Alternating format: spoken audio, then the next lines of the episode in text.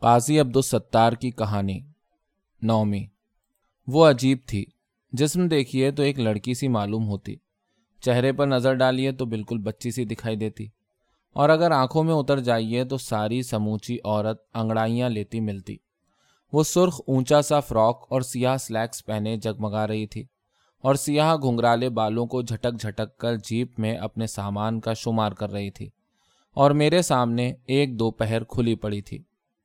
اس نے آنگن میں قدم رکھتے ہی اپنی ممی سے بھیا کے لیے پوچھا تھا۔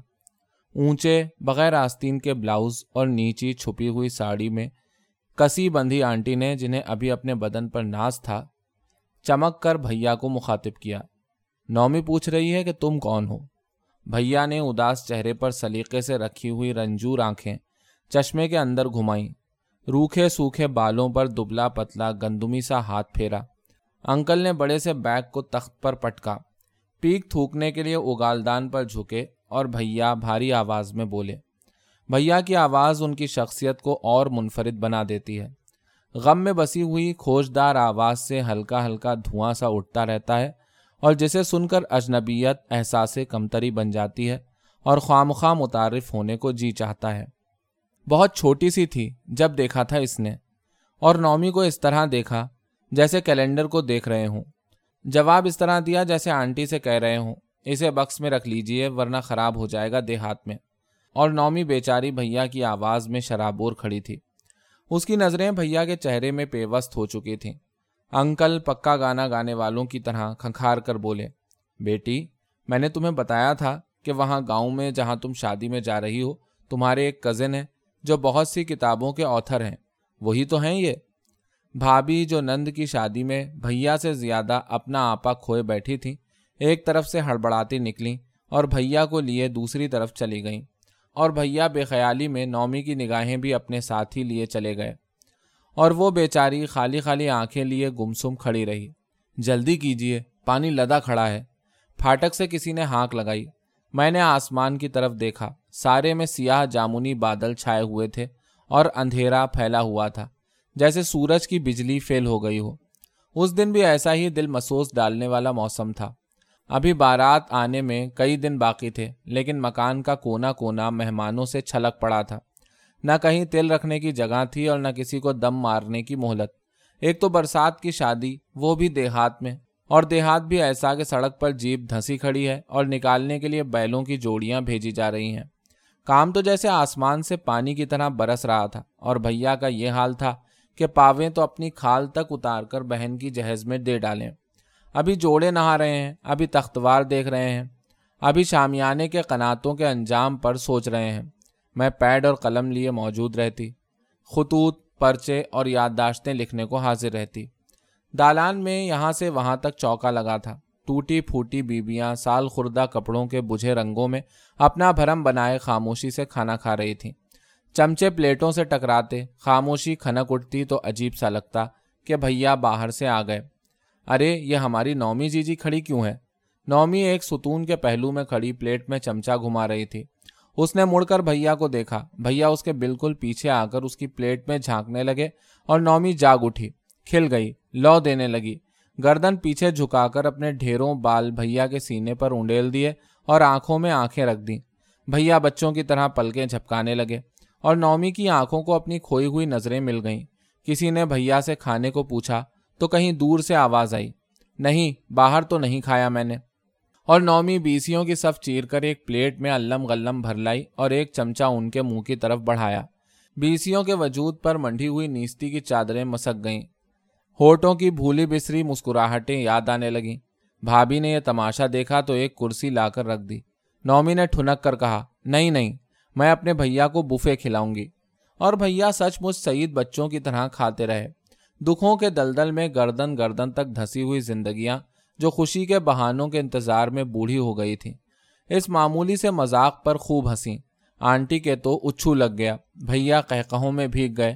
اب رخصت ہونے والوں اور رخصت کرنے والوں کی بھیڑ چھوٹے سے جلوس کے مانند ڈیوڑی سے نکل رہی تھی۔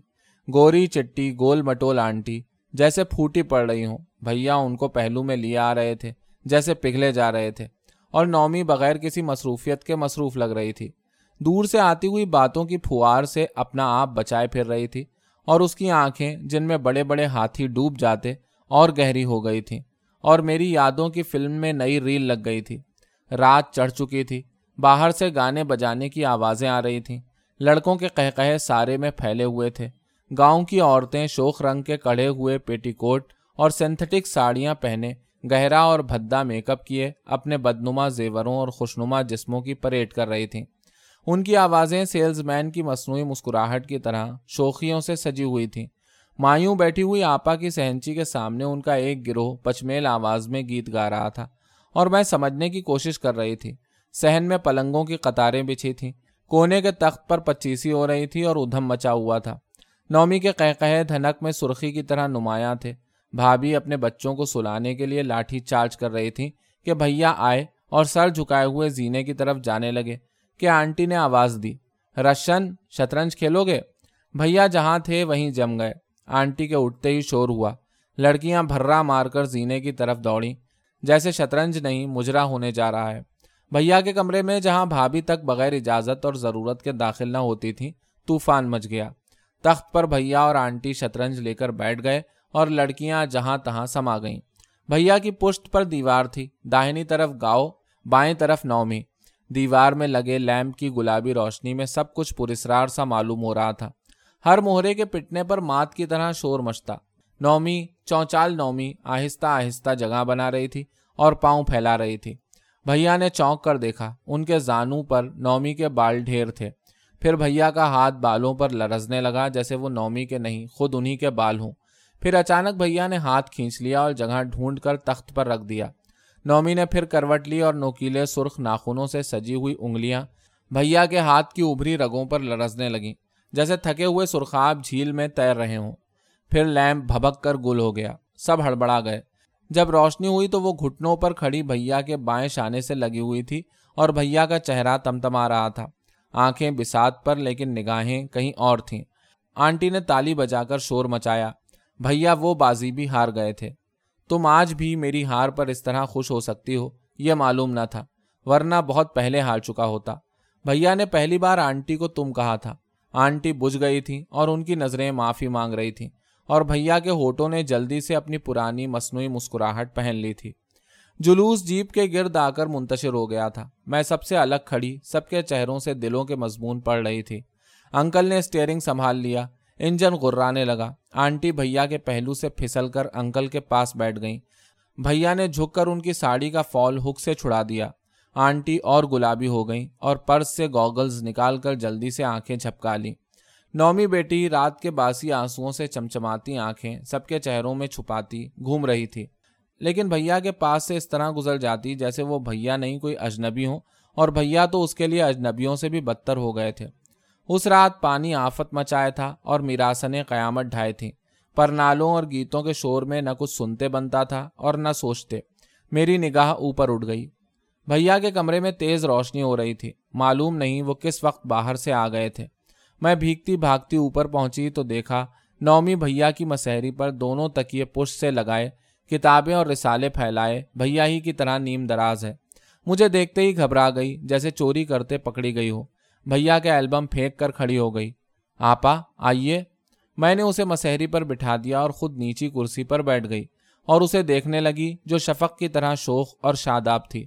سرمے کی لکیریں، لپسٹک کی تازگی، روز کا غبار، بغیر شمیز کے کلف لگے کرتے کی استری، جلد بدن بنایا ہوا پائجامہ، گلے میں سرخ دوپٹے کا مفلر، بالوں میں پھول کی طرح کھلی ہوئی سرخ ربن کی گرا وہ سر سے پاؤں تک بے پناہ تھی۔ آپا میں بھیا کی کتابیں پڑھتی ہوں، لیکن سمجھ میں نہیں آتی۔ اتنے میں بھیگے ہوئے بھیا آ گئے۔ ارے، تم لوگ ابھی تک جاگ رہی ہو بھائی۔ انہوں نے کھوٹی سے سلیپنگ سوٹ اتار لیا۔ آپ کو نیند آ رہی ہے؟ بھیا نے جواب میں مڑ کر نومی کو دیکھا اور میں نے انہیں۔ آنکھیں اسی طرح رنجور اور معصوم اور نگاہ اسی طرح بے نیاز۔ نہیں تو، لیکن کیوں؟ اور وہ پردے کے پیچھے کپڑے بدلنے چلے گئے۔ میں آپ سے پڑھوں گی۔ کیا پڑھو گی بھائی؟ آپ ہی کو پڑھوں گی۔ وہ اس طرح جواب دے رہی تھی جیسے وہ بھیا سے نہیں اپنی ہمجولی سے مخاطب ہو۔ اور جو نیند نہیں آئی تو؟ تو یہیں سو جاؤں گی، اسی تخت پر۔ بھیا پردے سے باہر نکل آئے تھے۔ ہونٹوں پر اسی غمناک مسکراہٹ کی مہر لگی تھی۔ اور آنٹی کہیں گی، میری بیٹی کو تخت پر لٹا کر اکڑا دیا۔ میں صرف آپ کی آنٹی کی بیٹی نہیں ہوں، نومی بھی ہوں۔ میں سن ہو کر رہ گئی۔ پھر میں نے سنا، نیچے سے کوئی مجھے چیخ چیخ کر پکار رہا تھا۔ میں اٹھی تو بھیا نے حکم دیا جی جی تم بھی یہیں لیٹنا آ کر۔ جب میں واپس آئی تو دیکھا لیم جل رہا ہے۔ شیٹ بھیا کی طرف ہے۔ تخت پر نومی سو رہی ہے اور اس کے بدن کی قیامت جاگ رہی ہے۔ میں نے اس کا کرتا نیچے کھینچ دیا اور کرسی کا گدا سرہانے رکھ کر اسی کے پاس لیٹ رہی۔ آنکھیں بند کیے مردوں کی طرح پڑی رہی۔ پھر نہ جانے کیوں خراٹے لینے لگی۔ جن کی شکایت آج بھی نومی نے کی تھی۔ میں آپ ہی آپ مسکرا دی۔ پھر چہرے پر بازو موڑ لیا۔ ایک آنکھ کھول کر دیکھا۔ بھیا اسی طرح دیوار کی طرف منہ کیے چپ چاپ پڑے تھے۔ پھر اچانک نومی نے مجھے جھنجھوڑا۔ آپا ہے آپا، میں اسی طرح خراٹے لیتی رہی۔ وہ چھلاوے کی طرح اٹھی اور بھیا کی مسحری پر۔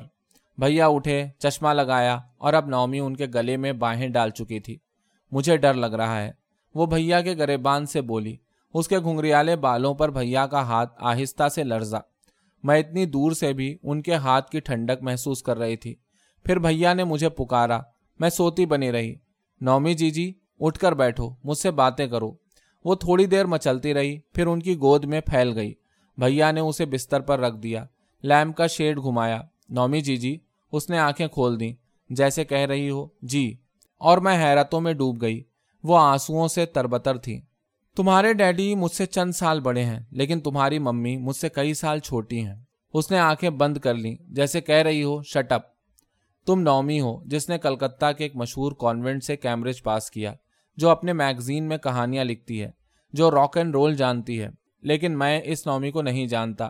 میں تو ایک ہی نومی کو جانتا ہوں، جو میری بہت پیاری، بہت ہی پیاری آنٹی کی سب سے بڑی اور سب سے دلاری بیٹی ہے۔ یہ جو جی جی لیٹی ہے، یہ بھی مجھے تمہاری طرح ہی عزیز ہے۔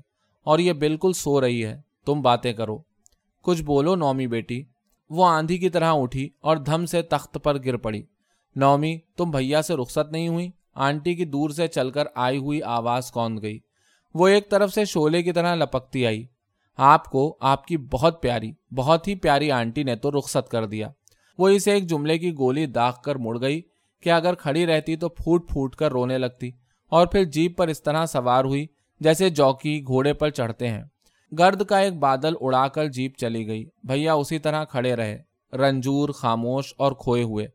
میں اس بادل کے متعلق سوچتی رہی جو بھابھی کی بھری پوری زندگی پر منڈلا گیا تھا اور جسے بھیا نے سگریٹ کے دھوئیں کی طرح اڑا دیا تھا اور جس کا علم تک بھابھی کو نہ تھا۔